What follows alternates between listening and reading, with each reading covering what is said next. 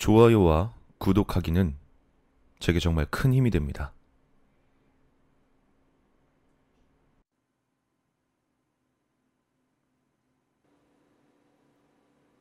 새로 이사한 집.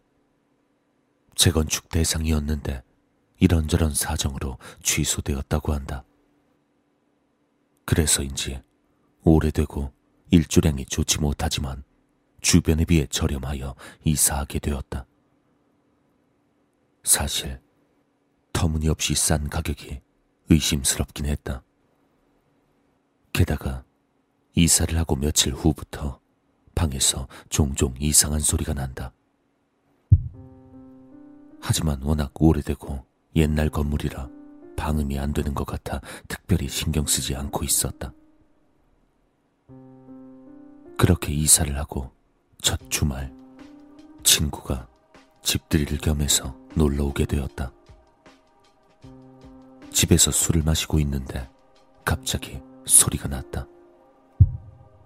난 별로 신경 쓰지 않았지만 친구는 아무래도 소리가 거슬리는 것 같았다. 뭐야? 어? 뭐가? 방금 소리. 아, 그거 가끔 소리 나. 방음이 잘 안 되나?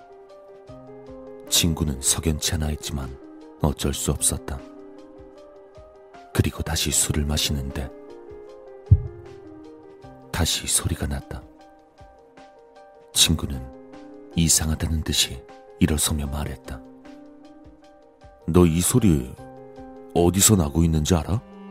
어? 글쎄, 역시 이상해. 이거 심령 현상 같아.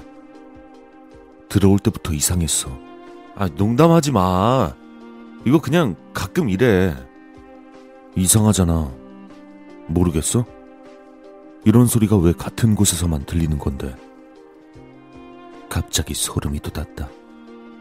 평소에도 기가 강하다는 이야기를 들은 친구인데 이런 얘기를 하니 왠지 무서워졌다. 완전히 소극적인 나는 친구의 말을 따르기로 했다. 그리고 친구는 벽을 향해 이야기를 시작했다. 귀신인가요?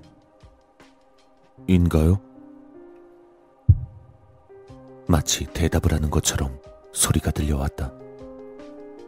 나는 친구의 뒤로 가서 지켜보고 있었다.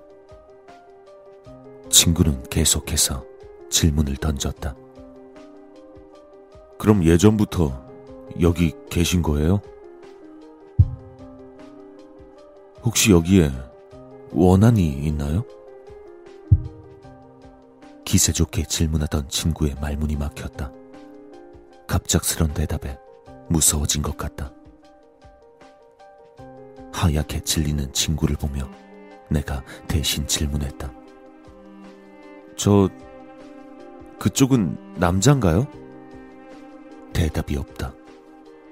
그럼, 어린아이? 여전히 대답은 없었다. 난 그다지 이상하게 생각하지 않았지만 친구는 굳어진 채 있었다. 한참을 고심하던 친구는 다른 질문을 던졌다. 저 혹시 이 방에 몇 명이나 계신가요?